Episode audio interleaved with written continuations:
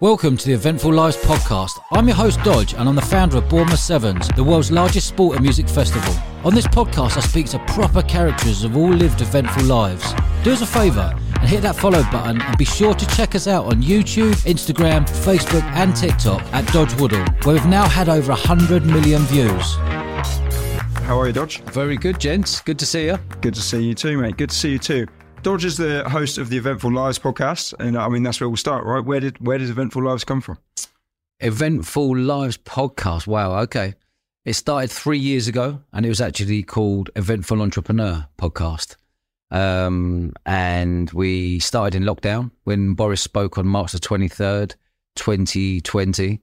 Um, I had to postpone our festival. We got Bournemouth Sevens Festival, thirty thousand people. We had to postpone it to the August. And I was like, right, I need to think of, to do something here. So started a podcast. Didn't know what podcasts were. Didn't have a clue. Um, someone said, why don't you tell your story? And I was like, no, I'm all right. I won't tell my story. I've sort of always been behind the business. Um, anyway, told the story. People loved that on the podcast. And I've just had lots of friends and friends of friends come on the podcast over the last three years. So that's where it's kind of gone from. Um, the first two years of Eventful Entrepreneur was purely audio. So we had Spotify and Apple. Uh, we did no video with it whatsoever. We then changed the name um, after two years, January this January this year, um, when Josh came on board, our producer, um, and then we've gone full on visual, YouTube, TikTok, Instagram, da, da, da, all the stuff that the clever people behind me are uh, cutting up and doing. So yeah, that's the that's the kind of the journey over the last three years. Awesome. Who do you have to thank for that? Who was it that said that you need to tell your story? Um, good question there, Kane. Uh, the staff really, the staff of the Bournemouth Sevens, because they know that, you know, when you lose a festival, you know, you look at, you know, I didn't realise at the time, you lose a million quid. You know, you sold 30,000 tickets for people to come to your festival, then you and then have to move your festival, and then Boris to tell you in August that there's no festivals happening, you have to cancel your festival and you have to move for the following year then postpone it again from May to the following August. There's a lot of pressure on. Um, I loved it. Loved that pressure. To be, I know it's a bit weird, but I did like that pressure. Uh, made me come alive. It made me be the entrepreneur. Come, you know, I've been an entrepreneur all my life, never had a job, building brands, building businesses, and then that period then when 2020 came about, it really excited me because I knew what happened in 2008 with the recession then, the financial crisis, and that's when I launched the festival. And now, 16 years on, we're back in 2020, we're in 13, 14 years on, it allowed me to go, right, and start creating again. So we created a couple, couple of businesses.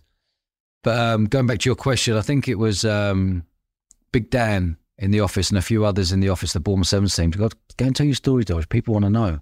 People want to know what you've done in the events world and festival world and party world and how you've created brands from nothing. And I told it, and people really liked it. So we kind of gave us that momentum to go, why don't we start interviewing people? And you know, 180 odd episodes later, you know, I think I've told about seven or eight of stories within that from the different businesses that we've created and the, the, some of the crazy stories I've got up to. And it's really sort of that whole pandemic, which I really enjoyed, not for, not for everything that was going on, but what I enjoyed about the pandemic was it allowed me to start creating. It also allowed me to stop. It made me stop for the first time in my life, stop and look back and reflect where you've come and what you've achieved because as a personality like myself, you're constantly, what's the next thing? Where are we going? What are we doing? How are we improving? Da, da, da, da. Look after your team, build brands, build this. What's going on with social media? You're constant. You know, I don't switch off. So it was a lovely time to stop and reflect and thank lots of people who have been on the journey with me and helped me on the journey to throw in 1,500 club nights across the UK um, in 40 different venues over a 10 year period and we had 12 nightclubs every week in different cities for that 10 year period, all student nights. we were the pioneers of student nights. And then eh, moved into the festival world. And within that, we created a sportswear brand as well, which we built and sold. And yeah, so we, we, we've done a lot. And it was the first time that you could stop and get, look back and go, right, people might want to hear these stories. So we've told all these stories and people have really like them. So that's really the, the journey wrapped up, really going back to when you said the members of the team were saying, right, you should start a podcast. Yeah. Did you say you weren't listening to podcasts at all and didn't really know what they were? No, no. I didn't. I listened to one thing called a, a fellow called Steven Bartlett, um, who I listened to like half an hour of him. Someone said, "Listen to this thing," and he was half an hour, was turning pages over, and he was just speaking his mind. Mhm. And I was like, I quite like this. This fellow, I didn't have a clue who he was, young lad, speaking his mind, working on a Sunday night. He said he was in his room and talking about his what happened in the week before and what's gone on. And, you know, that's gone on to become a, a huge podcast called The Diary of a CEO. It's kind of eh, that kind of, when I heard that, I was like, I can tell that. So that's the only snippet. I maybe 20 minutes, half an hour. It's the only snippet I knew. I did, but I didn't understand what podcasts were. And, you know, and in the UK, the podcasts really have come alive in the last year, really, I think. You know, we're lucky we've jumped on it earlier than earlier than most. But this last year, I've really seen podcasts really boom, and it's allowed you know the normal bod who doesn't know about podcasts. This last year, uh, people are going, "Oh, you listen to that podcast? You listen to that podcast? Oh, I'm going to listen to that podcast." So this this medium of podcasting, I believe, is is is is going to be massive and is growing in a very fast rate as well. I'm just glad we got in there early doors. Mm. You know, Do you think that it was actually helpful that you hadn't listened to podcasts? Because it's we see a lot of people looking to start podcasts who will say, "I want to be like them. I want to be like them. I'm going to copy this. I'm going to copy Such that." a pet peeve. Do you think the fact that you didn't have all of these different podcasters that you knew about and had listened to yeah, just helped you be authentic and just tell your story without the pressures or the idea of let me copy this person? yeah, hundred percent. I've never copied anyone, and whatever we've done, we've always been pioneers, setting up businesses, whatever. And I think it's powerful. I think naivety in business is, is a gift that is overlooked. And if you're naive in business, I think it's such a beautiful, beautiful gift. Um, because you're not comparing yourself. You know, they talk about these days c- comparing is the thief of joy. And listen, if I knew what I know now, there might be, and you are listening to podcasts, you might like some styles that people are talking about. You might like the style of that host. You might listen, I had no start. I had no, it was just me, wallop, let's go, let's chat, you know, and you do improve over time because you come better at it. Um, you learn, you learn to listen. You know, a lot of podcast hosts find it hard to listen. Um, and I think that's a gift as well. Um, because sometimes with, as a host, if you're speaking too much, the listener doesn't want to listen to you speak. They want to listen to your guest. You just guide it. Mm. Um, but yeah, I'm I'm really glad I didn't have a clue what I was doing. Like most businesses, like most days, just work it all out as you go along. Um, again, that's another gift. But there's too much pressure on people these days wanting to work it out and be perfect. I was about to say. Just start. If you've got an idea, just freaking start. Like, go for it. Start. Start talking. Build your confidence of chatting to people and going, ask them questions and be curious. Yeah, the more curious you are, the better podcast host you'll be. And in my opinion, Would you say you're a perfectionist? I sweat over the small stuff, and attention to detail is really important to me.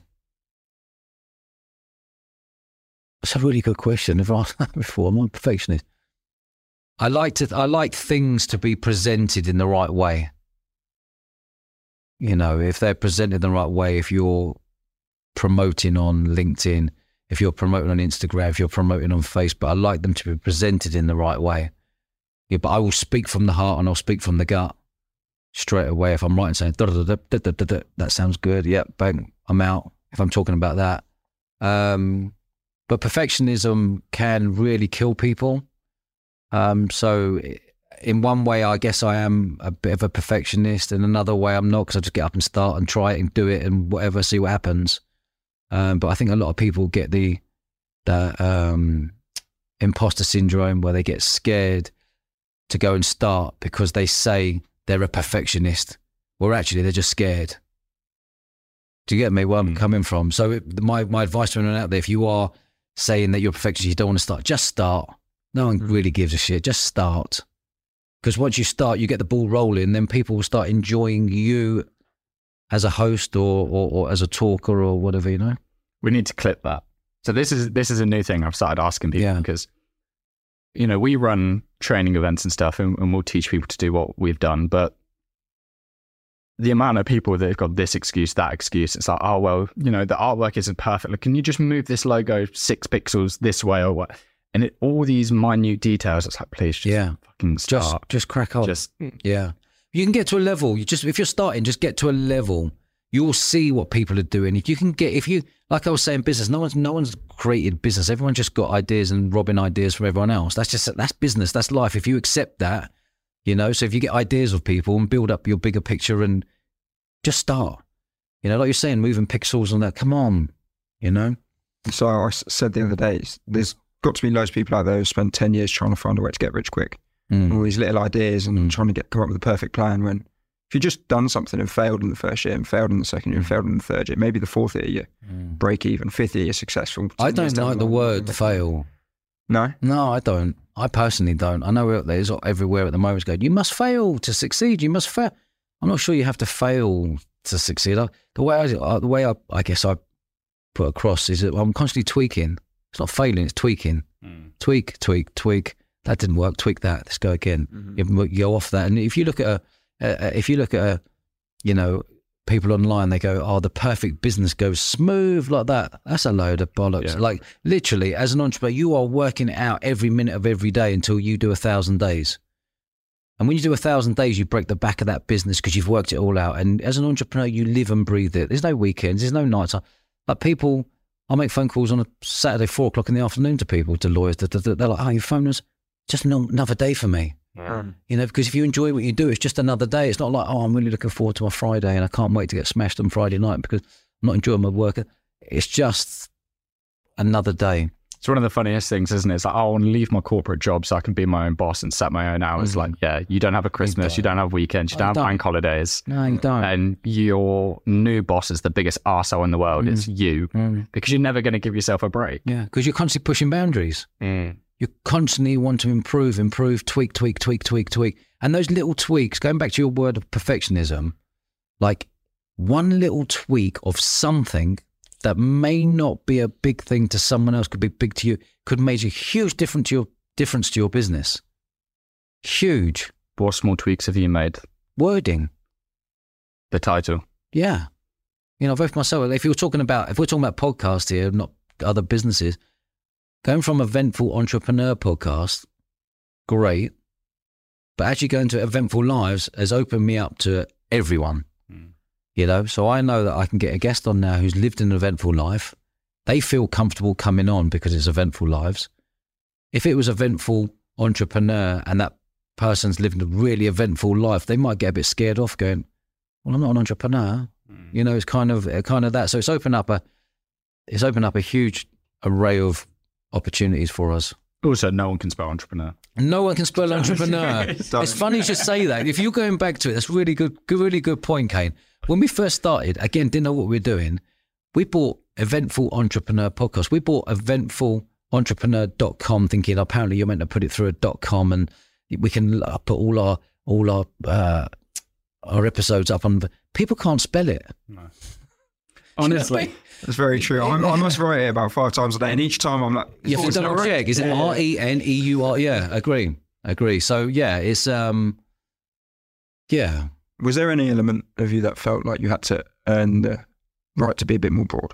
So you went from eventful entrepreneur to eventful lives. No. Was it a case of starting niche and broadening out, or was it just you didn't want to put people off? Well, I didn't know what podcast was. I didn't know what it was going to do to what it's done. Like what Mm. podcasting has done to me over the last thousand days has been crazy. But when I was doing it, eventful entrepreneur, I didn't know what we were doing. We were just going to put it on audio, see what happens, and people started to listen. It takes time for people to listen. You can't go and do a podcast and expect five thousand people tomorrow to listen to a podcast when podcasts weren't even big three years ago. You know, you've got and, and one thing that I did do and made a massive point, I didn't look at any stats for two years until we went onto YouTube. I didn't care. I just knew that I was getting feedback from people that I really like your podcast. I really like your podcast. But people can't, when you're doing an audio podcast, what I learned was people can't really leave comments. You can't leave a comment on Apple and Spotify. You can leave a review on Apple, but for someone to leave a review, they've really got to like your content. For someone to go out of their way and leave a proper review and da da da da and all the stuff that goes with it. And Spotify, you can't. It's only when we come into YouTube that you're like, oh my God, people are absolutely loving this podcast because people can leave hundreds of comments underneath every single episode. Then gives you a nice spring in your step to go, my God, we're onto something here. People are enjoying the genres we're doing, people enjoying the guests, people enjoying the Netflix trailer movies, 60 second trailer movies we do before each podcast. People are actually enjoying you as a host, where actually you think it's all about the guest, which it is, and you let them speak. And da-da. But if you can host in a certain way, people will actually respect you for hosting in a certain way. And then all of a sudden, people are writing comments about the host, which they enjoy. So it's um, it's been a really interesting, interesting three years. It really has, and it's probably the most, probably the best decision I've ever made in my business life. That's a big statement. Yeah, Why is that? because it's opened so many doors. Like what? Every like I've had so many doors open because you're a podcast host. One, I didn't go out there for any sort of status because I didn't have a clue. You were just doing a podcast. You think I do a podcast, and but after hitting a thousand days, and you get to a point where you are just people are getting to watch you. Like like you might have a million views on YouTube. You know, we've had in the past year since we've been on there, we've had like 17 and a half million views of long form content. You know, it's it's it's real. Um, but opportunities have arisen. People want to do business with you. People want to open up and ask you questions. People want to um, present to you certain stuff because they know you're not just a podcaster. They know you're a businessman behind the podcast as well. You know, so it's it's been it's been truly amazing. I guess one of the things that opened up was I got invited onto a program onto a YouTube channel called um, oh mate, what are those lads called? Huh? Sidemen. That's it. Well, you actually. Yeah, yeah. So I got invited onto this thing called Sidemen.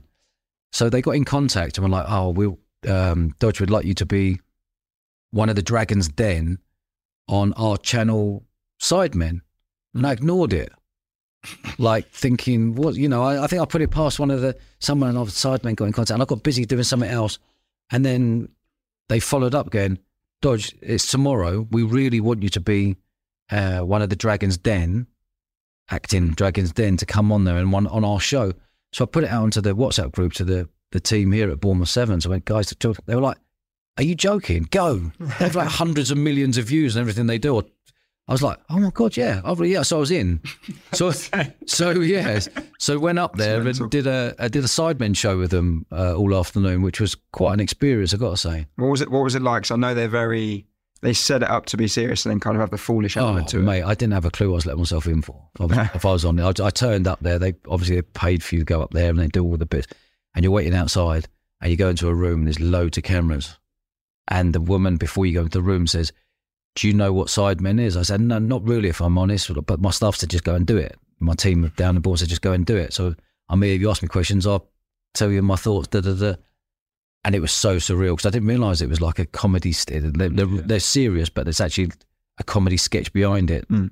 Kind of. Is that the way to explain it? Yeah, yeah. I think that's accurate. I think I've seen him do a, a Dragon's Den style thing before, but Yeah. it's just uh, like piss take business. Yeah, it was a. It was like a piss. It was a piss. So they presented the the sidemen pe- um, main characters were presenting, and one of it was really threw me because it was like, "Oh, you're a festival owner, aren't you?" I was like, "Yeah." Well, we're thinking of selling drugs on uh, at this festival, and I was really thrown back. I thought, like, am I getting stitched up here? Am I saying the wrong thing? You know, um, we're going to sell drugs at the festival. If we bought hundred pills for that price, and we sold them that price, but they were they were legal. Are you okay for us to? I was like, oh my god, am I actually getting stitched up? If I say the wrong thing, I'm getting caught out. And so we went along with it. It was really funny. That was what that first idea they pitched the Dragons. Second idea was taking loads of kids under 10 years old, taking them on a plane away from their parents and flying them into Cambodia and they have to work for three quid an hour. It's, it was all just weird, weird, funny stuff, I guess. That's why they get so many views and it's got so many subscribers. And I'd say they're probably the biggest YouTube channel in the UK and in oh, terms of easily. in Europe, wasn't it? Probably. Yeah. Like, I mean, they're up there. They're like massive. Anyway, we had a right laugh, but it didn't come out for like a month. And when I got home, I was laying there every night going, I hope I haven't been stitched. I hope not, because I went along with it, but the, the drug thing, and yeah, that'd be right. How much you going to if you sold them for that? How much you going to get for that? Da, da. And then I thought, oh no. Do you know what I mean? I don't get myself in trouble here. Yeah. The Yeah, yeah, yeah, yeah. So yeah, that was that was um that was an amazing opportunity that came about because of the podcast, and they're real nice lads. What's the production like on that? Massive. Yeah, their production. Mm. Yeah, yeah. Lots of cameras, lots of TV crews, lots. They got bodyguards, mate. Mm. As they turn up, they had bodyguards with them, like these young lads. I think your age, Yeah, a bit mid, older. bit older, mid twenties or late twenties. They'd body, I was like, lads, who are these boys? They're our podcast. I, I said, why? And they went, we get mobbed everywhere we go. Mm. I went, are you joking me? I went, no, no, no, we get mobbed. So anyway, they a couple of them started following me on Instagram, and I followed them back. There's like they've got like copious amounts of millions individually. Mm. Oh yeah. I can't remember, like seven million, eight million, nine. I was like, then I started doing a bit of homework when I come home on them. And I was like, right, they're the real deal. Yeah, I almost missed this. Yeah, no, I, I also missed Nearly it. did too. Yeah, yeah. So that was a good experience. And then when it came out, it was funny because all all my mates WhatsApping me because I kept it quiet. And WhatsApping me because their kids have seen me on the show. Their kids have seen me on the show. Like, so that was a good experience. Um, I guess another big experience that came about, lads, was after episode eight of my of our first eventful entrepreneur podcast. I got a phone call on a Sunday night from the uh, producer of "I'm a Celebrity, Get Me Out of Here," Oh yeah. and I was he goes, "Is that Dodge?" I was like, "Yeah." Who's this? He went, da, da, da, "I'm the the, the uh, executive producer for "I'm a Celebrity, Get Me Out of Here." And all right, and I thought it was my best mate Chris. I was like, "Chris, you is that you, mate? Taking the piss? Like, like what?" and it wasn't. Anyway, he said, "Can we come and see you tomorrow?" So I was like, "Yeah, down here in Bournemouth, more than welcome to pub- come down, explain a bit more." Anyway, came down here and said, "We love your style, and even going in eight weeks. Um, would you like to co-host a new show?" I was like, "Yeah, what show are we talking?" He went, "It's the Harry Redknapp show Christ. with Harry." I was like, "Yes, mate. Where do I sign?" Big so I West was Ham like, "Huh?" Big West Ham. yeah, fan, massive West Ham fan, obviously, and Harry's a legend. He's a legend across football in the whole of the UK. Whatever team you support, you Mm. know, he's a, he's an absolute gem of a bloke. Anyway, so signed the signed the contract. Series one, first person up, me, Harry, Rod Stewart. So all right. Second one, I think it was me, Harry, um, Piers Morgan. Next one was Jamie Redknapp, Frank Lampard, Romesh Ranganathan. The list just went on and on and on, you know, and, and Harry didn't have a clue what he was doing. I was only eight episodes in, but we made it work, you know. Winged it. Um, massively winged it, but that's my point of going back to this perfectionism thing. If someone gives you an opportunity, just say yes. Work it all out when you're there. So yeah, that was another big opportunity that was uh, landed on on the on the plate. Um, but there was, there's been loads because at the same time we launched the Eventful Entrepreneur podcast in 2020. That was the same time everyone was saying get yourself and become public on Instagram and get yourself public on Facebook and get yourself public. I was like, no way. Hmm. What? No, no, not for me. Anyway, we did it. and I was told, oh, you got to create a. Back then, it's very different now, but back then, my team in the office were like, yeah, but you've got to tell your story, and we want like quotes, and you standing there thinking and saying, this is what. I was like, this feels really, really uncomfortable. Hmm. I'm not enjoying this. But they were right. They were right, and you have to.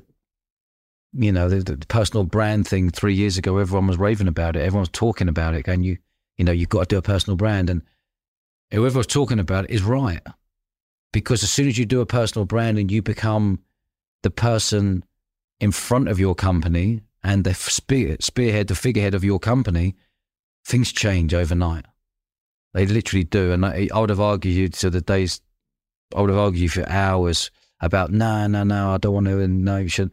Actually, anyone listening out there, put your name to the front of the company. and I guarantee you your business will go like that. Has Bournemouth Sevens grown and your other business has grown since you've been more public? Yeah. Does it become easier to promote those sort of events? Yeah. It gives you two channels, doesn't it? So Bournemouth Sevens Festival, Instagram, like 55, 60,000, TikTok, Facebook, da, da, da. They, they, people want to know who's the person behind the festival? Who's the person we're giving our money to? Who's the person who we can get in contact with if there, if we want to, if there's a problem? Who's the person we can thank for coming to the festival? People want faces behind brands. You know, you've only got to look at the massive brands out there and the actual, the entrepreneur behind it is a lot bigger than the actual brand numbers, Mm. whether it's Richard or whether it's S- Steven or whether it's Look at Musk. Elon. You know, it's all those, Mm. all the, everyone who's done that has as they've they've got bigger and stronger personal brands than they have for their company because people want a face behind it 'Cause it's real. Yeah. Now anything Elon touches becomes a billion dollar company Yeah, just because he's involved. yeah, And it's massive with podcasting too. So many people come to us with the idea of like, "Oh, I want to do this podcast by my company. It's going to be the same name as the company name. Not no people Oh. by people. agree. You've got to get your personality across. It's way more authentic. No one wants to hear from the company. They want to hear from you. Yeah, by all means, upsell what your company offers. yeah. But if our podcast was called the Progressive Media Podcast, I don't think many people would listen. No one would click. I'm not saying for you guys, but I'm saying if you if you had it as that, people aren't interested in clicking on it. No. You know, gone are the days when it, the dot com boom, where people would do a podcast and there'd be a picture of a Mercedes on the front of it, and there'd be a fake office in the background, and people having cups of tea and like smiling. That was 10, 15 years ago. It's the same with the whole personal branding thing, and the same with the, the podcasting. You know, you've got to relate to your target audience, and I was really fortunate that I guess I've got a lot of contacts. So it's opened me up to be uh, interview SAS people or criminal underworld or entrepreneurs or sporting celebrities or comedians or whatever. So it, it's been a godsend that has because it's just a phone, one phone call away of saying, "Guys, fancy coming on?" You know, and that's been a been a blessing. Is that what kind of helped your podcast take off in the first place? Do you think is your contacts, your guests? Because a lot of people will be like, oh, need to scrape to find guests, get rejected a million times. But if you already know those people when you're starting, Mm. did you feel like that gave you a good advantage? Yeah, looking back now, hundred percent. I think um, there was someone. We went in at a meeting with someone. They said they were in podcasting in 2020. They've been in podcasting for maybe three, four years before, and they went, "Oh, the biggest ball ache of podcasting is getting guests." Well, the easiest thing for me personally is getting guests. Like I haven't sent one email. I don't do email. It's all on WhatsApp. It's all open the door. Here's a WhatsApp. Here's the studio. Bam, let's go you know, and that's been an absolute godsend. And to do 180 episodes with amazing guests on, like truly amazing stories. And I haven't gone down, listen, I've, I've interviewed many celebrities and stuff, but I haven't gone down that celebrity route. I don't want to be, you know, a celebrity story has been told many times. A celebrity story is people just go, oh, it's just another celebrity story. Great and good luck. And that may come round again and we may end up doing that. But we've gone in for real people with real stories who have lived eventful lives. You know, you've only got to go through our you've only got to go through our list on Apple and Spotify and read all the titles. If you're listening out there, just go and have a li- uh, have a read those titles, and there'll be there'll be so many you'd want to click on. And it's a lot harder to grow that way as well, which is where credit goes to you as a host because when you've got a big name, you can leverage that name. They might share it. There's thousands of followers you're getting in front of. Yeah, When it's not someone anyone's heard of, you're relying on good SEO with your titles, your show notes, and then mm. also just really good content. Yeah. So it's a, it's a credit to be able to Yeah. have grown how you have without going celebrities. yeah. Thank you. I appreciate that. And it's it's it's it's important that we went down this route because I've quite easily could have got a, a lot higher number of celebs on our podcast, but we made a point of saying no because there's a number of people out there doing that, and there's a number of people out there losing lots of money by doing that because they're having to pay, and there's also a massive player doing it out there who's taken that market. You know, and that's Steven, and he's got a wonderful podcast. He's growing massively, but he's got huge budgets that he's spending sixty grand a month advertising on Facebook, on Instagram. We haven't spent a penny. We have not spent a penny. We have not spent a penny on paid promo. It's all word of mouth. You know, so that's, and I also know in business, you know, I've been in business uh, 25, 30 years. I also know businesses take a thousand days. And I was prepared to invest into this company for a thousand days. Um, but the big turning point really was when we went onto YouTube. That was a huge turning point because people are visually watching, people are visually watching stories and clips and shorts, which we've now all found out that they're massive in the past sort of 12 months, you know, with uh, Reels fighting against Facebook, sorry, Reels fighting against TikTok and shorts wanting a piece of the action on YouTube. And, but the long form content for us has been really powerful to have someone sit down and watch you or one episode for an hour and a half or watch um, once a week or twice a week. Watching for long form content is really powerful. Short form content, when people flick in when they're going for a dog walk or they're having a having a bite to eat or having a coffee, people don't take that on board. Long form content, they can take you as a host on board, and they can take the guest on the board, and they can see the mannerisms as well. Get to know you. But they get to they get to know the host. Yeah, I don't speak too much in in the podcast, but when I've got something to say, it's important that I say that when I speak, people seem to listen. But I, it's not about me; it's about the host. Sorry, it's not about me; it's about the guest. And anyone listening out there, if you can make it about the guest, I think people will really warm to you. There's a time and a place as a host. You can talk, whether you do your own behind the scenes thing where you're talking and people are asking you questions, or you go on other people's podcasts. And I haven't even gone on people's podcasts. I've done a, a few in lockdown. I haven't really, haven't really put myself out there. But there'll be a time when I will put myself out there. But the longer, I believe, the longer myself and Josh, uh, producer, and a massive, shout out to Josh, by the way, because he's unbelievable. He's lived and breathed this for 12 months, coming up to 12 months now. And to have someone so dedicated like myself and him as a combo and keeping our team tight, you know, people think we've probably got 10, 15 people, the amount of content that we put out there, 10, 15 people work on this. It's not, it's just two of us, you know. Um, and we've got a new lad, Dylan, who's just come on board to cut up more videos and stuff. But yeah, there's a time and a place as a host to speak. Well, there's a perfect example of that. And I think the reason people quite like you as a host is you will challenge people. Mm. There's the viral clip that I have to ask you about with Rob about mm-hmm. paying guests, actually. So it's mm-hmm. kind of on topic. That was a bit tense. That wasn't tense at all. And the, and the- Great editing then. no, no, no, it wasn't it. Oh, I see. It might be tense for you. It wasn't tense for me. It was tense for Rob. Yeah. That's the whole point, right? Yeah.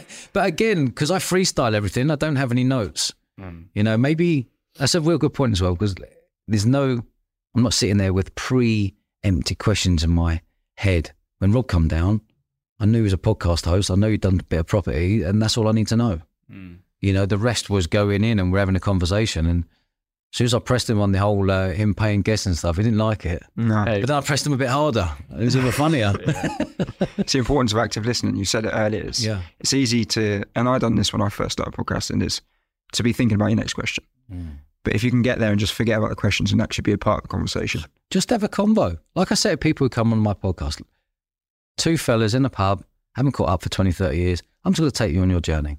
I don't know where it's going. I don't know much about you apart from I know that you have done something as your main thing, but I don't know anything else about you. I'm not sitting there all night writing, scribbling notes and coming in thinking, oh, I've got to ask this question number seven and number eight, and I've got a, I've got a laptop in front of me and I've got any paper. I've got none of that.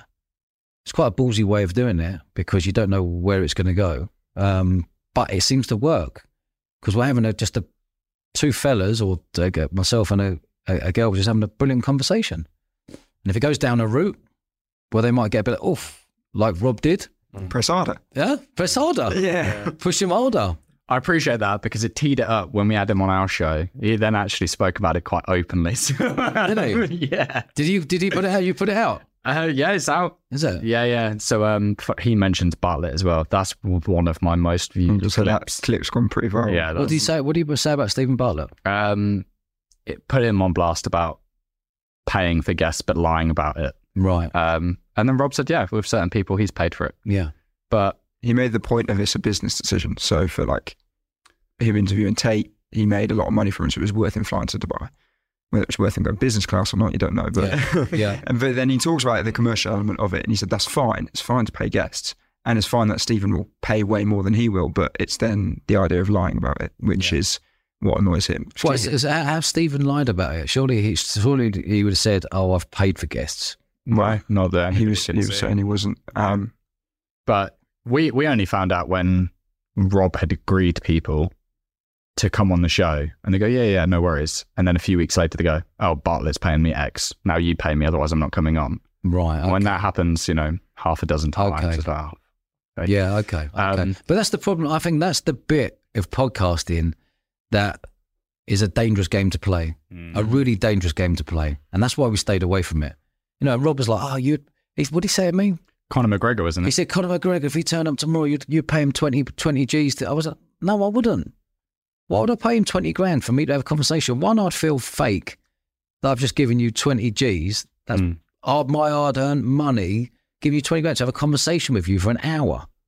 May I've got better things. No, no, no. Mm. Listen, I'd love to have a conversation, but paying 20 grand, for, I just couldn't, I couldn't sleep at night. It's strange, isn't it? that How, I mean, clearly you've made your money through other businesses, so the podcast isn't a direct money maker for you, although, and we'll talk about it, it's clearly done well. Mm. Because with most businesses business decisions it's money in versus money out you know pay a certain amount of ads for Bournemouth Sevens get a certain amount of people attend your events make X profit and it makes sense but for you it seems different with the podcast Yeah, it's massively different. That comes back to what you said earlier. You said for the first two years you didn't look at the numbers, which to me is is crazy. But what it shows is that you you fell in love with the process, not the result. 100%. And that's why you wouldn't pay a guest because you're not doing it for the result. You're doing it for the process. You're doing it for the conversation. If you're paying someone, the conversation's different. Hundred percent, well said. Hundred percent. The thought of you boys coming here now again, I've just paid you five grand each to have this conversation, so I get uh, it would be the same conversation. Mm. Mm. You know, it'd be it would be a it, it wouldn't be as it wouldn't be as straight as this this now. You know, I would be out here trying to catch you out every single year We'd have brought our producer along as well to start editing the clip straight away. yeah. So um, I, I, I've done it. For, I've done it for the reasons that I love people. All I've done all my life is bring people together and put smiles on faces. My friend, so we've sold over a million tickets to our own parties, festivals, nightclubs. I just love people. I love. I love every type of person. Whether you're old, you're young, middle aged, whether you've been really naughty, whether you've been banged up, whether you've done something really amazing for charity. Everyone's got a great story. Um, and this has just given me the opportunity to bring people back together again in a time that was really hard in a pandemic, where people were losing their minds. People were worried about the fear of not being here or losing a mum and dad. Da, da, da, da. I know that at that time, I was putting good conversations into people's ears at the time to make them feel good about themselves. came at the perfect time Came at the perfect time, and business is all about timing, you know. And and coming back to paying, I think it's dangerous because the only way you can claw that money back is by YouTube. Really, Mm. okay. Everyone talks about oh, you get sponsored, but oh, you get paid by this. There- There's ten, there's three hundred different ways to get. No, let's get to the, the but the main the main one here is YouTube. Now I know that certain people will be bought out for five Gs or seven grand for to come on to to the podcast. You also know when you look at their YouTube numbers that they've lost money by that. Mm. You know, but you've got to be in the game to understand that. And I think from the outside, people just will look at it and go, "Oh my god, they've got hundreds of millions of views on shorts. They're going to be earn- earning a fortune. Shorts don't pay. no Shorts are village. Shorts are like point naught. To the, you can't run a business running a podcast via shorts. You need long form content. TikTok you guys monetizing TikTok that's a pound per thousand at the moment Um, if I'm being brutally honest, I don't actually know. Josh, are we monetizing TikTok? Kind of. kind of We don't we don't tend to do a lot of one minute clips. Yeah. We Are you suggesting we should monetize TikTok? well I mean it depends how desperate you are I don't know. How desperate you are. uh, listen, well, no, there's a fine balance to it. So, first of all, we found that really should be a minute five Yeah. because TikTok are cheeky fuckers. Yeah. And, oh, the end of your clip gets cut off. It's a shame if you got 4 million views on this 59 second video. Yeah. it would be a real yeah. shame. Um, but it's a fine balance. I think if the clip can be over a minute, I wouldn't force it because at the end of Yeah. the day, you want it to be good content first. You don't want it to hinder growth.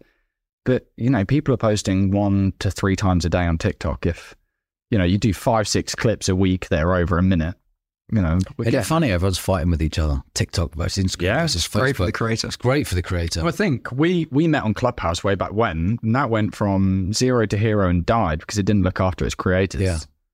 Yeah. I wish I wish another clubhouse came around now. Clubhouse I was reckon we'd smash it. great for business. Clubhouse was good. Yeah, I missed it. At the time where you're like, nothing else to do yeah. in lockdown. That was really good. But it's funny you're going back to like how business models work. I look at some people who are investing really highly in their uh, uh, in their content with guests, with studio, with uh, trailer videos, with making the uh, podcast really good on YouTube. Then you look at their numbers, and because I know the numbers and figures, I'm thinking, oh man, I feel really sorry for them because if they're hoping that they're going to make this into a business, it's not going to happen. It's not going to happen. You can only turn this into a business if you get YouTube right. You start building your subscribers to a really good number. You start getting the long term, long um, form content right, and then you're getting paid each month by via that. And then the only other way, I believe, and the route we want to go down is just having brand partners. You know, I don't want to sell my soul to like Squarespace. Manscaped. yeah, but I give you just a five or but just but just stuff like that where if it, on on audio, there's nothing worse when you listen to a podcast and the first two minutes is advertising. Yeah. Everyone is fast forward, fast forward, fast forward, then rewind, rewind, fast trying to get to the start. I think that's really detrimental to Mm-hmm. your brand, and that's why we've stayed away from all advertising on our audio, Mm-hmm. and that's why we just want to work with brand partners, and that's why we've turned down three or four brand partners leading up to us doing a deal with a wonderful um, British clothing brand called Thrudark. See their stuff behind you there. Yeah, it's an amazing brand. Anyone listening out there, go and check out Thrudark, T H R U dark.com. It's literally an amazing brand. We'll take 10% of that. yeah, like, but but it's a brand that I can talk about. It's a brand that I can identify with. You know, it's two special forces SBS guys who set up the brand. Cool. They've turned it into an absolute beast of a brand right now, um, shipping everywhere around the world. It, the clothing is second to none, and it's British. You know, so that that I can speak about and, and feel get excited about it as a brand. And that resonates with your audience because of the type of content you normally put out Yeah. there. It's a perfect win-win situation for both of us. And we've had I've had certain brands contact us and offer some really big money, and I've just said north of north of for yearly contracts like a grand a week, It's a lot of money. Mm. and we said no. And that's not saying no because it's a grand a. It's no, I can't talk about that. Hmm. I personally can't talk about that because I know my listeners have trust and faith in me. If I'm talking about certain things that I don't really resonate with, they'll know I'm just I'm doing it for the money. Hmm. I'm not selling myself or selling my soul for that. You know, I've built my reputation over the last 30 years to have a good reputation in business and whatever. I'm not selling it now for a, a paycheck. But if a brand comes in uh, and they're paying and it's a brand and I really believe in, then we've got a win-win situation. Then we're, we're, we're away to the races and I can really get behind it. Talk to us about the grenade pitch. I was very impressed with this, by the way. Was listening to an episode on the way up. Yeah. The Talk grenade, Al Barratt came down. It's a funny story, in fact. But Al Barratt came down. Al Barratt's an investor. Al Barratt is the owner of Grenade. You know, the, Mm. hmm the uh, Protein bars. protein bars. He flew down in his private jet because he flies. Fair play to him. Yeah. He just sold out for 200 mil, so he probably ain't got a problem spending one and a half mil on a jet. And, and his jet has actually got a parachute on it. Oh, so yeah. if Oh, anything happens when he's flying, he can press a button and the parachute will bring the jet down. And then as he gets to the floor, a big inflatable goes on the floor and just just lands nice and gently for him. Why isn't this standard? Why is this the best I've ever heard of? Amazing. Ryanair could never. Yeah, yeah, yeah, yeah. 300 passengers on there. But uh, he, uh, the first time we invited him down, he came down, flew down. Did it, he was really excited. We were excited to have him on. He then went and uh, he invested in Thrudark as well, Hmm. the clothing brand. So we went to see them. Those boys weren't there. They were meant to be there. They weren't there. So then after that, he came to us, and the fir- this was in August this year. Forty minutes in, the camera's overheated, and we had to stop. We're like, "Whoa, hold on a minute!" And our producer uh, Josh was like, "Mate, let me just check. Camera's overheated. Hasn't worked. We've got to redo the first forty minutes." Me and Al looked at each other and we're like, "There's no way we could go and do emotionally because we were emotionally went into his everything." Really? Yeah, real deep. I said, mate, we can't do that. Anyway, we, we had a proper laugh about it. Chatted for a couple of hours afterwards, having a laugh. And he then flew back up to the Midlands and we rearranged. He came down last week and um, had a brilliant episode with him. But what we did, what Josh did, great idea, was he created this briefcase, plastic briefcase. And in that briefcase, he then ordered online a massive um, tank. You know the tank that Mm. our uh, Grenade have got? They take everywhere for promo and marketing, like a huge. Did building competition something? It wasn't like Yeah, that's 10 right. years ago. That's right. And he drives it. He drove it, drove it through London to get gyms back alive when when gyms weren't work, weren't, weren't allowed to open, etc. So this massive tank, orange one. So Josh very cleverly got this a tank, painted it orange, put all grenade branding on it. then got a grenade, um, an actual grenade with a lid on it. Put all our all our podcast stats in there, cut them all up, put them in the top of the grenade lid. So he opened it and saw all the stats of 80 million views over the past six months and the subscribers we got and da, da, da, da, da, and all this stuff, the guests we've had on. And then you lifted up the next bit and there was a see-through box on there of our of our partnership deal we want to do with him. But there was a key hidden in the actual tank that opened the next box underneath. Wow. So he a see-through box. He opened the key and read the partnership deal, and it was like he was like, "Mate, this is genius." Did he sign it? Hopefully, he's going to sign it. Wow. Yeah. How So, much commission you taking, George? but again, like you know, we we are we are we invested you know two three hundred quid into that, but Josh Mm. it took Josh a good ten days to paint the whole thing, put the branding on, put grenade G R. It, like everything he did was at such a high level, and the box on the front had grenade on it, and and and myself and Al got a photo of him holding up like the Chancellor. So th- these are the touches that people and brands will remember. Hmm. And if you want to work with a brand, and I've worked with many, many brands over the years for the festival, whether it's Nintendo, Adidas, Gatorade, Carlsberg, the list goes on and on. You know, probably maybe a seventy or eighty brands. You got to you got to make a difference. You've got to wow them to go. God, they've put in a shitload of effort into that. Number one, two, they've really thought about it, and then three, they've the person receiving it go can't go. No, not interested. They've got to go. You know what? We could work with these guys. Mm. I like their sense. creativity. You know, so any listeners out there, if you want to chat to someone, hundred percent make an effort. Don't expect a, a LinkedIn direct message will do the trick to open the door saying, "Can I take you for a coffee?" Doesn't work. Mhm. You know, you've got to write a letter, you've got to put send it in the post, or you've got to do something where you're looking them in the eye, where you've got in front of them.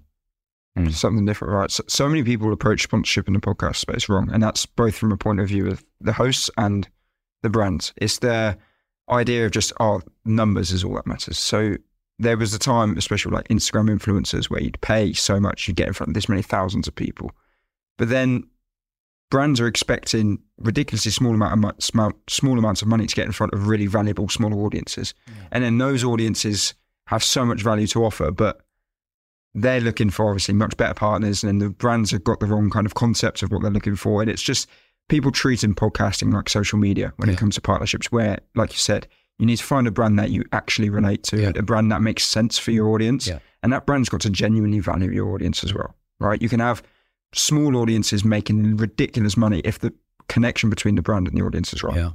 There's this whole thing like influencers, influencers, influencers. I think it's brand partners.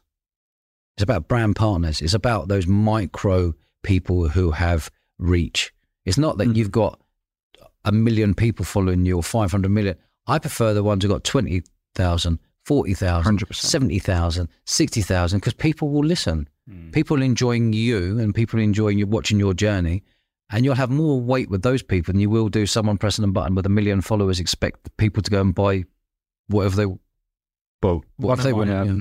one of my friends did a international campaign for a clothing company with Messi. Mm, They paid him a lot of money, yeah, and they lost money on the campaign. yeah, I'm sure. I'm So surprised. nobody expects Messi to be wearing. I won't name the brand because he'll proper throw him under the Yeah. bus. yeah. Uh, but, Yeah. but nobody expects him to wear this brand. Yeah. Let's put it that way. But then they can spend a tenth of the money across thirty micro influencers that have got 20, 30,000 of their ideal buyers, Agree. and they'll five x Yeah, every penny they put in it. yeah, agree. hopefully over the next months, over the next years, brands will start to appreciate those small audiences more. And there'll be way more money invested in sponsorship for podcasters that have those small niche but really valuable audiences because that will help so many of these podcasters keep going. It'll help them monetize to pay for production and take it to the next level Mm. when brands start appreciating how good their audience is because all they've got to do is kind of try it and go all in on like oh, instead of let's get in front of millions of random people let's Yeah. get in front of 20,000 of the right people Yeah, agree. and then they start seeing the results and then it's going to compound compound so hopefully I don't That's like the it word sponsorship. partnerships about Brand word partnerships. Yeah, partnership. You're partnering with them. Sponsorship means I'm giving you money. Ah. Hopefully, you're going to sell me loads of stuff. Actually, partner. is a long term here. Hmm. You know, I don't That's sign deals for less than a year. You know, people are now coming to us going, "Oh, can you do us a, a, a four week one? We're going to pay you this, or can you do a three month?" No, we're sticking by our guns. It's a year. Hmm. There's, I want year partners. You know, And it's very difficult when you're starting off because people are investing a lot of time and energy is creating their own podcast, but it takes a lot of time and a lot of energy podcasting. Now, this is started as a hobby. Is this is now a business? You know, and if you can afford to get past that a thousand days, Hmm. you're away. So I've got a two part question. So Mm. what have you learned in your first thousand days? What's the difference or the biggest thing you've learned about growing your show? But also, what thing do you still do wrong? So, just give me one question. Let's go. One at a time. You should have stopped it. You only wanted one question. You should have stopped it. Ask me the one afterwards. Oh, yeah. Oh, go on. Yeah. So, what's the biggest thing you've learned in your first thousand days? Uh, patience. How so? patience because I know what it takes to build brands. And I knew that this was going to, we were going to be onto something. I didn't realize it was going to grow into what it's grown today. But patience, people want things really quickly these days. You can't get it. You can get instant gratification on something going viral. Well, happy days. A million people might see that, but they don't care about your brand. You've got to be going viral all the time for them to care about your brand. You know, but patience has been the is is, is the I call it aggressive, being aggressively patient. And if you can be aggressively patient in any business, you will definitely succeed. As long as you've got a good idea. Mhm. Yeah. Yeah. How do you know if you've got a good idea? Because you get feedback. You get feedback from people. You don't get feedback from your mum and dad and your, your, your best mate because they tell you what you want to hear. Um, and there was, and people around you might want to tell you stuff that you, um, that you may not like. You can only go on people who actually are away from you, but are writing comments and reading the comments. That's that's where you get your feedback from, and that's where you can ask people, and that's where people will leave reviews. And for someone to leave a review is like a hundred times more powerful than a comment Yeah, you're telling me. Hmm. because like we've got on our Apple one like 650 plus written reviews. These aren't people hmm. these aren't people just pressing a five star like button. Hmm. If you go and flick through, you'll be flicking through for ages. These are people who gone out of their way and wrote written reviews. That was the biggest turning point for us. Like, wow. Listen, everyone can go and get your mates and your mum, and dad, your uncle, and your brother to do the first 10 Mm. uh, once you get past 10 if i'm seeing like past 10 you're, you're, you're seeing real reviews you're knowing that people are really enjoying the podcast whether it's your podcast steven's podcast anyone's podcast out there um, that's a real powerful way that's the way i know whether a podcast is doing is, is on the right lines or not You know, the sort of podcasts that don't have that sort of number of reviews is the ones that interview celebrities with Yeah. more shallow content. Yeah. It's just, I mean, it's credit to the content when you get in that those sort of numbers. And the other thing is, on Apple Podcast, Spotify, there is no downloads number, there's no subscribers number. The only indication of how successful a show is is reviews, Yeah. and obviously the, the production quality, the artwork quality. Yeah. So. For a new listener to discover your show, and so you have that many reviews Yeah. of like, oh, this guy's obviously a big deal. This is obviously a really good show. yeah 100% and there's people i've seen people buy them as well Oh, really? Really. yeah i've seen someone buy a thousand reviews and there's only like 10 written ones but there's a thousand where they've just got the people can read read past this Mhm. You know, people can read past the. You know, the only way I can tell if a podcast is doing well or not, for me personally, if I'm looking, which I very rarely do, but we we chat about it in the HQ here, is to go and look at written reviews on Apple and go and look at the YouTube channel, look at the subscribers and look how many views they're getting on their individual Mm. uh, videos. Videos. You know, Now that's that's tough, right? So we work with quite a few shows, and with yours, right? You go audio only for two years, and Yeah. go, all right, I'll bring in video, which most people do it in that way. And then somebody can have really good audio numbers, and then they get embarrassed when they first launch the YouTube channel because it's not growing as quickly as one. And then they go buy subscribers, and they Yeah. go buy. I can kill you. and it kills the yeah, account. yeah, And it's so hard to see that. Well, I guess a lot of people that are creator have an ego, and that's why they do it, or it is a contributing factor. Yeah. But yeah, I need to put that out there. People need to stop doing that. Yeah. Sort of just sit in. If listen, if you're not getting amazing views, then make some tweaks, but also be aggressively patient. aggressively patient. Anyone listening out there doing a podcast and you are serious, make sure you are serious. Don't do 10 episodes and then flake away because you lost a couple of grand by, Mm. by doing that. You know, the, the, the, the podcasting costs money.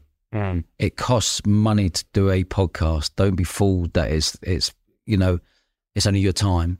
It's a lot of your time. And if you're editing it as well, That's even more of your time, Mm. and then you'll take your focus off your day job or your entre- whatever business you're running to do this podcast thing because everyone sees this as the sexy thing, Mm. being a podcast host. And when you break the back of it, it does become a, a really nice thing to do. But you know, this isn't a full time business for people. Don't expect to go and do a podcast and expect to be to do this full time. Full time, if you want to maybe earn ten grand, fifteen grand, twenty. You know, it takes time. But if you want to go full time in this, you can go to your hundred grand, you can go to your quarter of millions, you can go to your, push it up to your four five hundred thousand. But that's going to take time because it's only when you're building all this wonderful content that bigger brands want to come on board and want to sign up with you. How much do you reckon you've spent on the show in total? Um, Have you ever dared to look? I haven't even bothered looking. Like, if, if I was to guess, one member of staff for three, maybe 75 grand. Hmm. This is a lovely studio. So, Oh, this is Mm. lovely studio. yeah. Yeah, 75 bags, maybe 80 grand. Something like that. But I haven't, I haven't, this- it hasn't crossed it.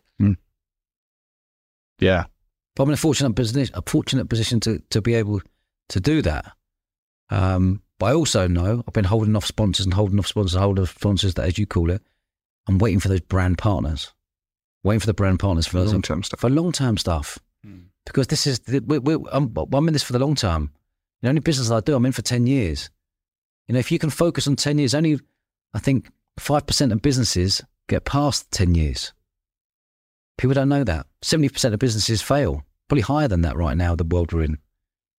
You know? Um, but I'm in this for the long term because I've just found this wonderful passion of having to have wicked conversations with people over an hour and a half. And then you build this unbelievable relationship post because someone's just giving you their life story. They got full trust in you, you know, and you end up having this really nice relationship moving forwards with every every person I've had on, stay in contact. How you doing? What's happening? Da-da-da. It's great. That's what opens a lot of the doors on an ongoing basis. Yeah. I follow up, becoming Mm. friends with, Yeah. come on again if it did well. Yeah, definitely. I think people need to do more of that. Yeah. When you recorded your first episode, did you have in your head then that I'm going to be doing this for 10 years? No. What did you see this as at that point? I saw it as I launched with four.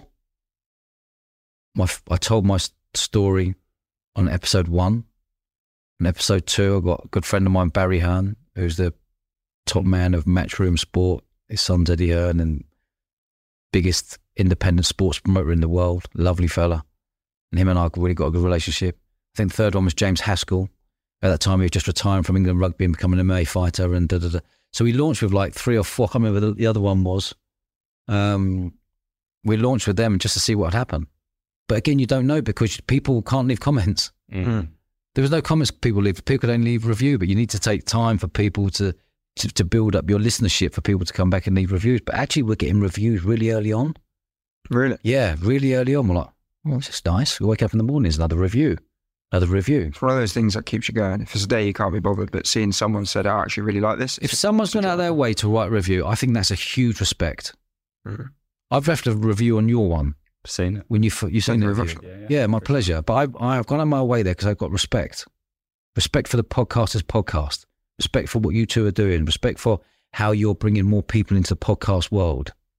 I think it's fabulous what you're doing. And you have good fun conversations for 20 minutes each week. Mm. Yeah. It's not very serious, is it? No, it's not. It's because you look at it and it's like, oh, it's produced by Progressive Media. It looks like it might be a bit corporatey, and then it starts. No, but it's good. It's good. You're, it's good that you're being you in there. Because if you were this podcaster's podcast, people are bore off, delete, get, well, fast forward, get off this. But you bring your personality into it. Do you know what? As well, when we first started, it wasn't so much like that. I, th- I think maybe because obviously it's two guys in like earliest twenties. You're thinking, oh, we need to be seen as experts. We need to be very professional.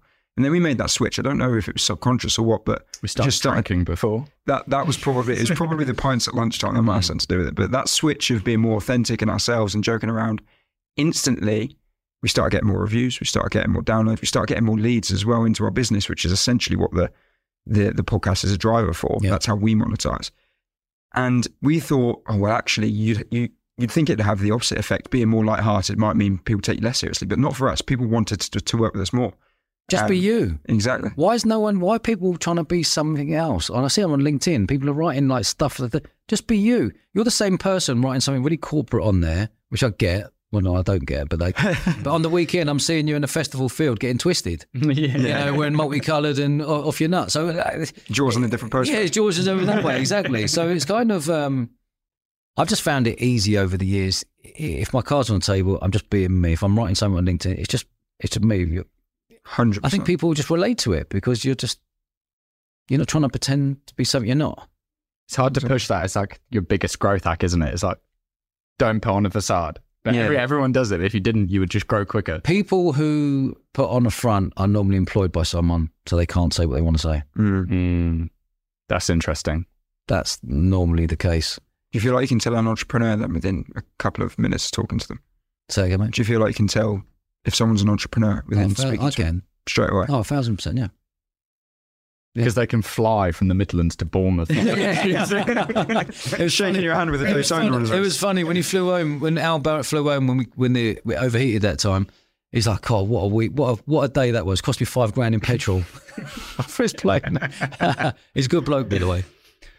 Who would you say is the uh, the best episode you've done or the most eventful line? Man, I get asked this all the time. I can't put my finger on it. Not episode four because you can't remember who it is. Episode, episode four is actually my episode for launching Bournemouth Sevens Festival. Oh, we went through we it. Yeah. There we go. Is- yeah, but I didn't want to say that earlier. But um, there's so many. There's so many. Like these, I cannot put my finger on. There's people who escaped from Venezuelan prisons. There's people who have Wow. killed 80 people as a sniper in war. There's people who have built and sold businesses for 200 million quid. There's people who have been West Ham, Spurs manager, legend. There's people who, there's people who have, oh man, there's honestly, there's so, there's so many. There's people who have been in prison for 40 years, from the age of 26 to the age of 70, and not come out have come on the show and told this story. There are so many different types of real stories. Michael Jackson's bodyguard to to the list can go on. The best thing to do is actually just flick through and just look at the titles because anyone who does will will get hooked. Yeah, they're pretty wild. Yeah, they are wild. I was um so my missus lives in Brighton, so it's quite a trek for me. And I was listening to the guy who got arrested in Paris, the free runner. Oh yeah, That was a wild story. yeah, amazing story that one. He was a he was a free runner to a drug runner. Yeah. Yeah, It- all right. What's your least favourite? That was my next question. we're on it, lads. We're on it. We're on, boys, we're on it now. Yeah. See, I was actually going to preface it. I was going to say, what's your least favourite? You can't say this one. So you uh, least favorite. Least favorite. I, there isn't one because we want to put it out. Yeah. Have you not put content out? Have you- Yes. How many times? Uh, three times. What's the most well-known name you haven't released? Five followers, height He was a high-profile person who- who's called Sir someone. Who we didn't put it out. Say something or Was he? Was he a Sir or an OBE or an MB or something? He had some letters after his name. He had, he had a lot of letters before his name. Three letters before, three letters after. But Oh, nice. yeah, he. Yeah, we didn't. We didn't put him out. Why? Was it just bad He was content? piss boring. Yeah. Sorry. Yeah. I can't, I'm not going to say his name, but it just wasn't. It wasn't what we're about. You know, he was. He was quite. Yeah, he just. It was quite defensive. Quite defensive. Quite. It just didn't. It didn't. It didn't feel comfortable. Mm. You know, I wouldn't didn't put that out. Another one we put out. Uh, we haven't put out. Um. It was just too dark. Oh, really? Yeah, yeah. Um. And I can't remember. That's saying something for your show, by the way. That You know, yeah, but dark, dark as in his story as a child, Yeah.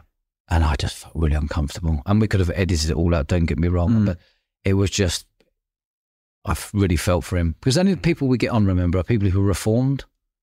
So if you've been naughty in your time and you're reformed, you've either found God or you found love or you found you've gone full circle and you're helping kids and helping people on the street or whatever you're doing, you've reformed yourself as a character.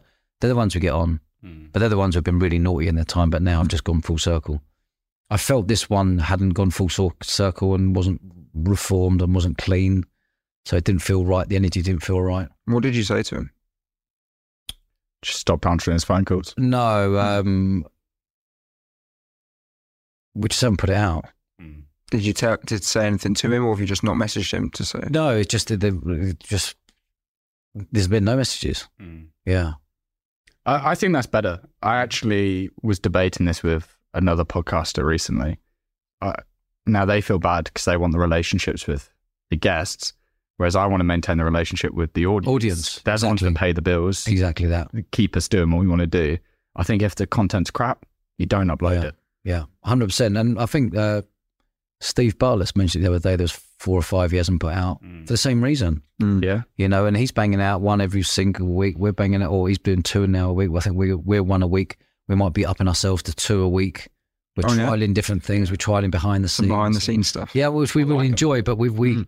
we have got so much going on, and just to, just your point there, we we got thirty already recorded episodes in the bank. Yeah. yeah. That is 30. mad. This is coming out in 2026. There. Uh, this uh, no, but there's thirty. So if someone you know, obviously things get moved up the list. You know, if it's as we all do, you Yeah, know, yeah. but but that's thirty in the bank, and there's conversations at the moment of another thirty that we're bouncing back and forward for dates in March, April, May, June next year. It's mental, right? But I didn't know any different. It's only when Kane, when I speak to you on the phone, when I phone, I say, "What are your thoughts on this, mate?" Because I'm just doing it while running other businesses, Winging it. winging it and freestyling it. And Kane's like, "Mate, that's unheard of Mm. to have that amount of guests pre-recorded and that amount of guests in the pipeline already." Do you worry that the content when it does go out won't be as good as it would have been if you released it the week after you No. recorded it? No, I was. I won't put it out.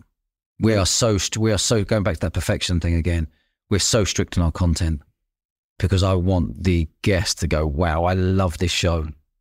It gets to the point. He asks questions that people daren't ask. He's not afraid to ask the questions, but I just let them speak, and I pick up on one word, and I'll take them down that that path.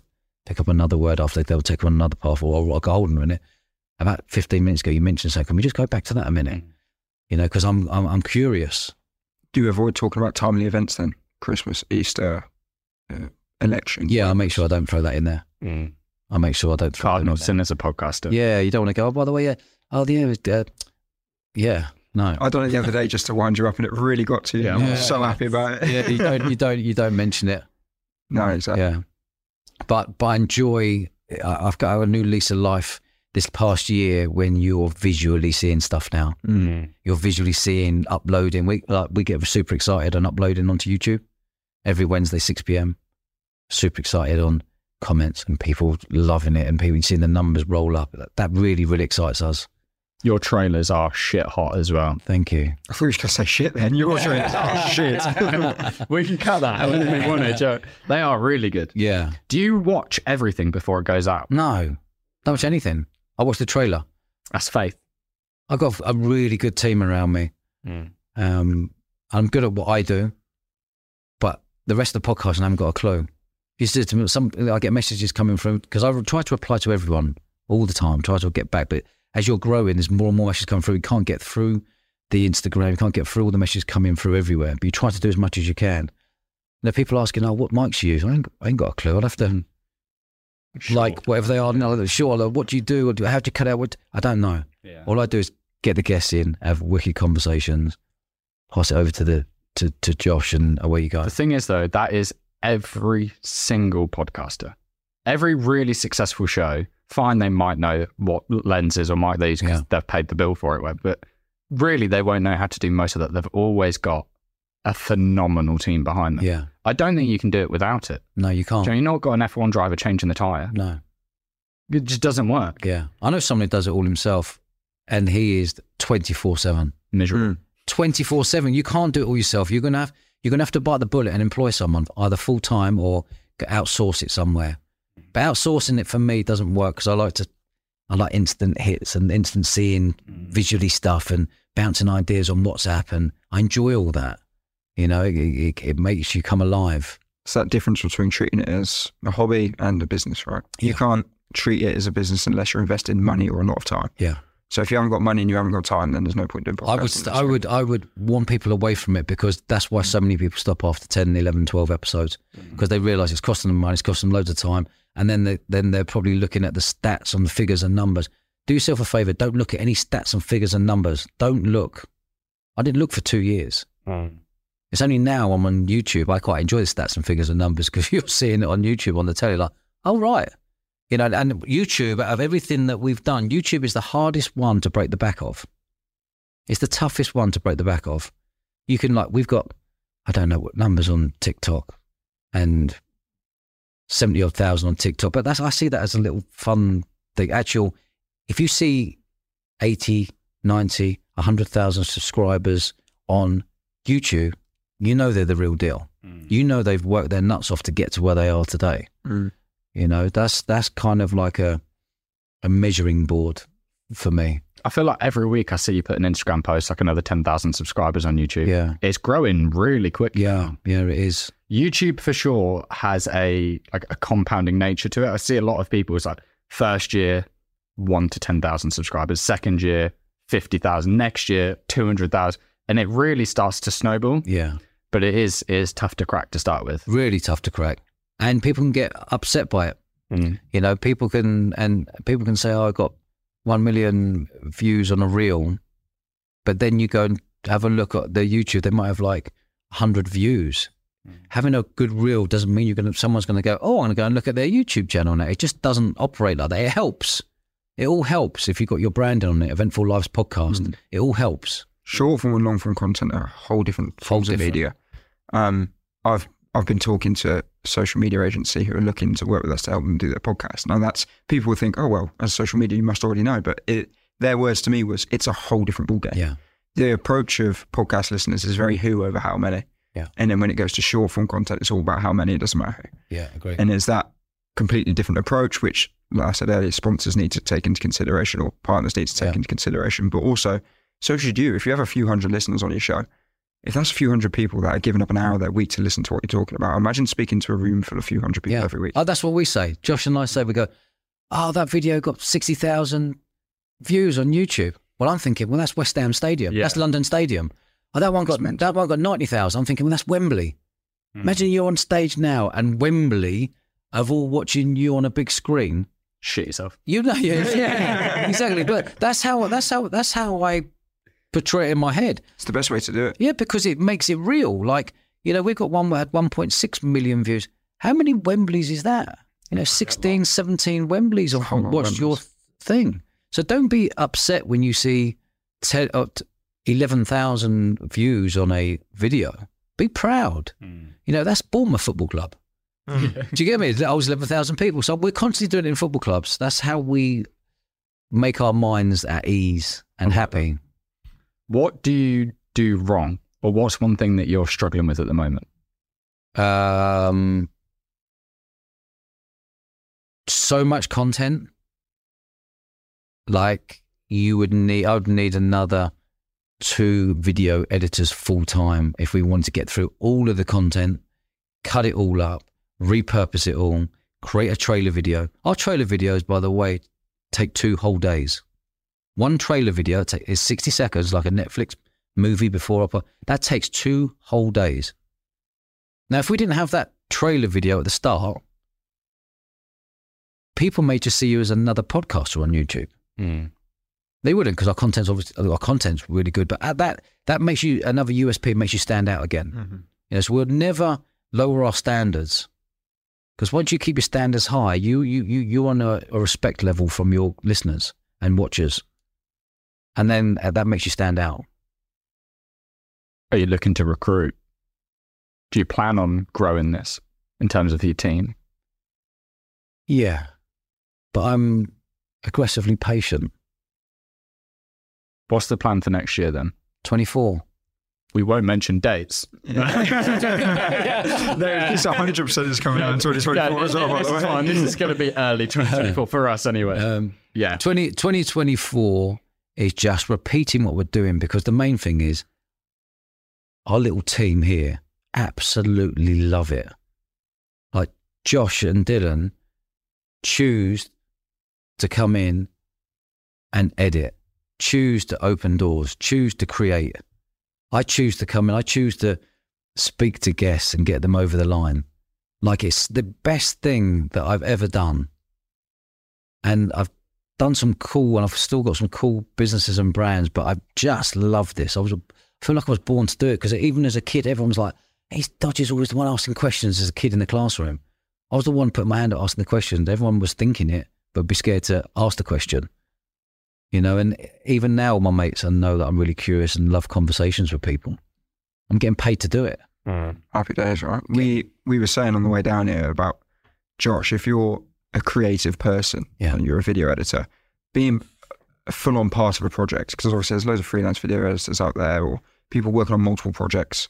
You're a bit involved with all of them, but being fully in on a project and responsible for the growth and so many elements of it must be such a rewarding job when you're passionate about video editing Yeah. because you're full.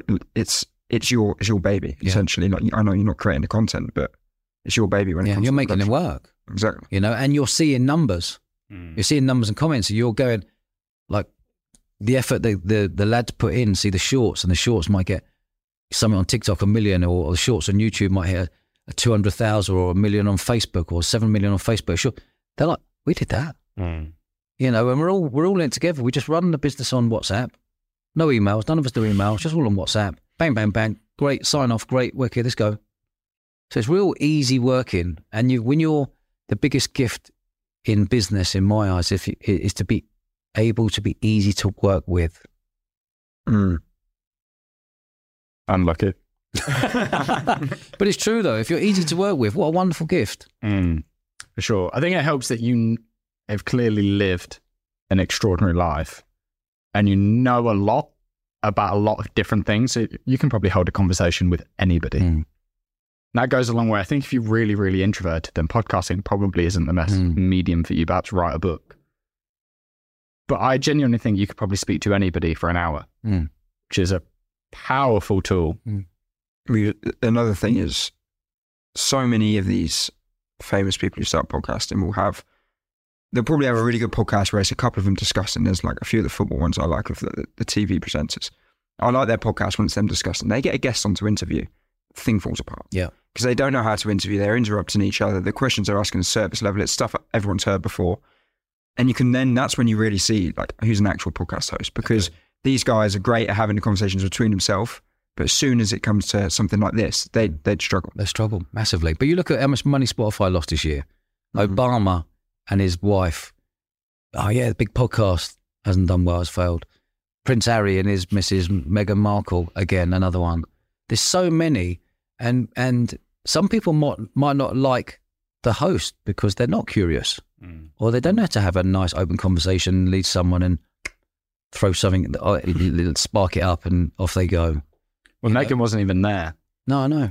You know, Exactly. that's- it's funny bring that up. Let's not do this again. You got so much abuse in those comments. it's my most viewed video is, Is us it? talking about like the falling apart of Spotify because Yeah. they're relying on these like celebrities that Yeah. don't have a real personality, Mm. I, don't th- live in the real world. I think I think podcasting taken seriously is a twenty five grand a year business investment. I would say so. Hundred percent. So Do you, anyone- do you think it's worth doing if you're not going to invest money in? Definitely not. Hundred percent not. Who do you really want to interview? There's a few. Ray Winstone. I'd love to interview David Beckham. I think he's such a gentleman and a national treasure. Um, Conor McGregor, 20 G's. 20 G's. zero G's. Um, yeah, there's, there's there's quite a few. I'd love to. Yeah, there's there's there's a few. There's none. The thing is, I don't I don't sit there going, I really want him on my show.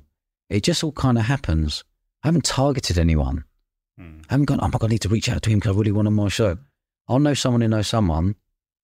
Give us a mobile number and away we go. Network's your net worth, right? hundred percent, hundred percent.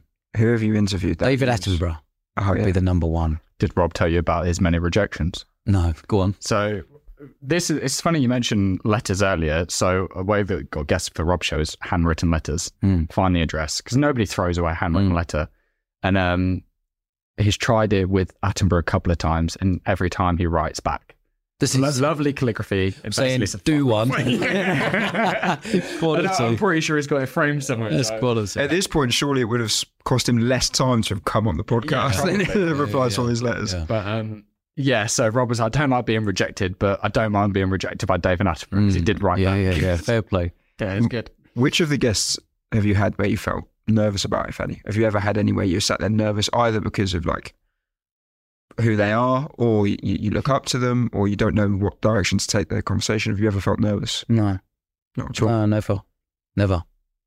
Do you think there is anyone out there that would make you feel nervous to interview? No, I don't think. I don't think there is. I guess because I was thrown in the deep end. Hmm. Eight episodes in, not a podcaster, going co-host the Harry Redknapp show, interviewing the biggest interviewer in the world, Piers Morgan. Yeah. Like, and I'm interviewing him.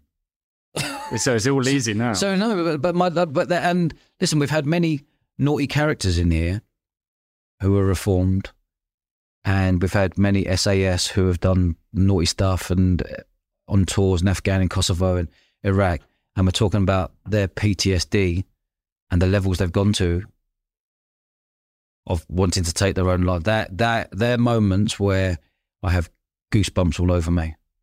They're moments where they're talking about they live day to day because of the horrors of what's going on in their mind after leaving the army or special forces. They those ones, they're the moments when you're in there, you're like, this is chilling. This is really chilling. There's one. There's one just come out yesterday.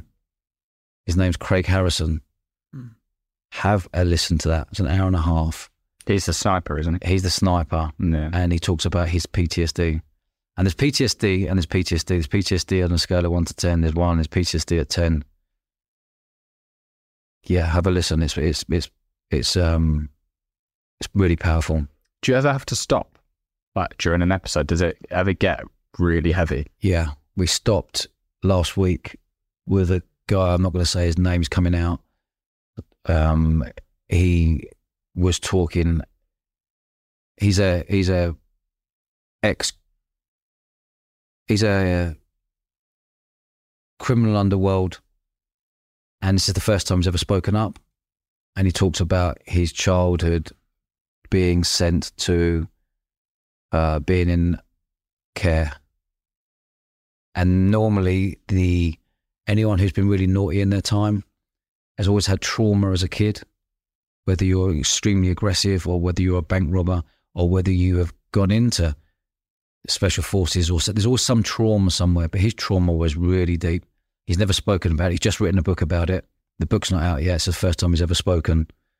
Um, he's best mates with Colton Leach, who was on the podcast oh, oh, a year ago or so. But he started speaking and just had to stop. Tears, and you're talking a man, a big man, tears.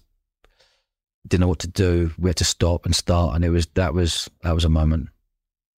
Do those sort of interviews change your perspective on anything? No, no, because everyone's gone through trauma, and I've got sympathy and empathy with people, not for what they have may have put themselves through or other people through later on in their life, but when they're reformed and gone full circle again, to hear these stories that people have been holding on to for 20, 30, 40, 50 years and never spoken out because there's no such thing as podcasts, and they're not used to social media. And why would you speak up about what happened to you when you were younger on social media? Hmm. But podcast is the form that you can get up and speak now and let your voice and let your let your voice be heard. Honestly, so powerful. I've, we've had so many powerful episodes that some in some episodes I've had to go for a walk afterwards, go for like an hour and a half walk, and hug a tree and take your shoes and socks off and just walk on the grass. Honestly, I mean it like it, it's because you're talking some really big eventful lives some people have lived you know, and, and they've got a safe platform here and they've got a safe host. They're not out to stitch anyone up or out to do anything. We're just telling your story and getting it out there in a in a really nice way. I think that'd be really hard. What's that? Well, we're not very serious at all. So if Mm. somebody was to pour their heart out like that to us, I don't know how would we. how We'd we'd make deal eye, we'd make eye contact and Google. Yeah. Yeah, And that- I, it's uh, you have to be a certain kind of person to get into that space anyway in the interview in Yeah. the interview process, right? And it's obviously a, This is this is serious stuff. You're talking about someone's life, exactly. you know, and then you do switch on. It's like because you're homed in with a headphone and the zoom. You're like, wow, you can feel the energy. It's like you're in a separate room when you've got headphones on as well, isn't it? And that's probably why people feel so safe to Yeah. speak. If you're out on the street with a microphone, there's everything else going on. Agree. There's close. But they know people who come on on our show. They know they're in safe hands. Mm. They're in real safe hands here, which which is which is a delight as well. And then I'm not talking about that, but then you've got people who are comedians who are funny as, and you've got sports stars who are funny as, and you've got all these people, you have amazing stories about entrepreneurship and da da da. But going back to your question, is there any moments where it's just like, I was close to welling up on a few of them. There's been about three or four. I'm there with just full on tears in my eyes. Didn't drop, but you know, you're just holding on tighter. Don't drop, don't drop one. Because if he sees you drop one, he's going to drop one because he's got tears in his eyes. But Craig Harrison, anyone listening out there, go and listen to Craig Harrison's one, or Dave Redband, or go and listen to Phil Campion, SAS. He tells it in a way he had trauma as a kid. One of the 20 stone SAS man spoke up about being in the care homes. Again, trauma as a kid. But he's turned everything into a joke. So he's turned everything to light-hearted, funny, talks about the horrible situations in, but he- he's turned it into a funny story. That's the mm. way he's dealing with it and coping with it. But no one leaves the army with without mind mind health problems because there's no support. When you leave, you're out on your own. There's no support, and that's what I've learned over the last three years. It's the same when people leave the prison system. There is no support. You know, as an entrepreneur, there is no support. Mm. It's you. You're the one. You're leading the front. You're bringing a team, building a team around you, leading from the front. You're the first one that people want to knock down. You know, they're very linked. You know, criminal underworld, the SAS world, and entrepreneurs, very linked. How I so? believe. Black sheep. No, I just think, yeah, I just think being an entrepreneur, there's, there's, there's so many easy ways you could have gone. You know, you've got something about you as an entrepreneur. You know how to read a room. You know how to cut a deal. You know how to be with people. You know how to socialize. You know how to clock things up that people aren't clocking. Mm. It's the same as the criminal underworld. It's the same as the the military SAS world as well. It's just what route you go down at the age of 18, 19, 20. You either go to the left route, the straight route, or the right route.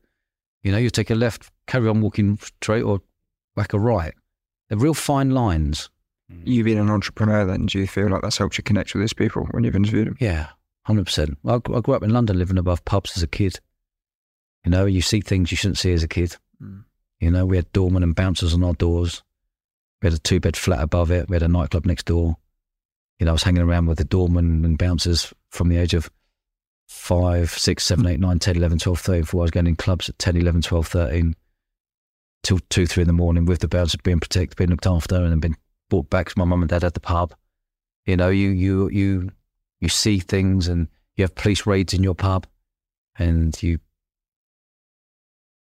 you help the yeah you, there's also there's, there's there's all sorts of things go on in a pub. You have happy happy times you have toxic environments you have violence you have funny people you have wheeler dealers.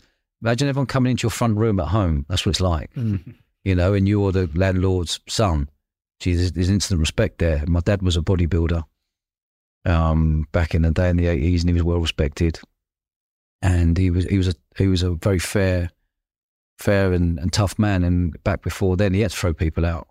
You know you see your old man having tear ups and fights. That was quite surreal really. And you go around to people's friends houses on the weekend and everyone's having dinner together and watching tv together. And go back to well, the pub which i love the environment the pub the fruit machines the people the connections. And you know then you see your old man throwing people out and having a punch up outside Mm. so i guess that has all helped me to be who i am today you know, my whole life has been about sport and business, and now it's sport, business, and entrepreneurship. Yeah. I uh, I lived a pub above a pub for the first few years of my life. Admittedly, not in London, but I remember my parents were very quick to say, "Look, we want to get you out of that kind of environment." Environment, yeah, Yeah, growing up, so I never really experienced it from like a memorable age. But yeah, the first few years of my life were above a pub, which was opposite a nightclub that my mum and dad Yeah. owned. Um, so I from the stories I've been told, not my memory, I relate to some of that. Mm. But it's not the extent of London. It wasn't in London. I wouldn't change it for the world. I absolutely loved it. I buzzed off it because I grew up with adults. Everywhere I was is adults. Adults, adults, adults. you don't speak to anyone. you right? I speak to everyone. You know, I love chatting to cleaners and dinner ladies, to CEOs. To I had a, uh, a meeting with a couple of billionaires the other day. It doesn't matter. Normally, the billionaires are normally not happy. Normally, dinner ladies are really happy. Normally, the cleaners are happy doing. Th- you get to chat to everyone, you know, and as long as people take the ego out of the way and they're humble, I'll chat to everyone. I love people. Talk to us about the live shows. That's something I'm excited about. Yeah, yeah. Good conversations happening at the moment about taking Eventful Lives podcast on tour, bringing some of the guests with me, Amazing. myself hosting. There might be I mix, might mix a top SAS or special forces with a international drug smuggler who tells his story, or a a, a Harry Redknapp and he tells his story. We mix everyone in, or Barry Hearn, or anyone who Stick them all on a couch stick together. them on the couch and go right. Let's go. Let's go. Let's let's try all this. You know, because I'm not doing this to to be under pressure of oh we need to sell this amount of tickets to break even. I'd rather it just be let's ask the questions. Do would you come if we put this on? Would you come if we put this on? So we're kind of selling it out before actually confirming it. Mm. Yeah, because it's not about earning money from this. This is about can we invest money back into our ex uh, into our soldiers and veterans who are on the streets homeless. Mm. How can we get those people off the streets? How can we raise awareness? How can we put money into them so they got a nice sleeping bag or a home or a night night to bite to eat and a, a roof over their head?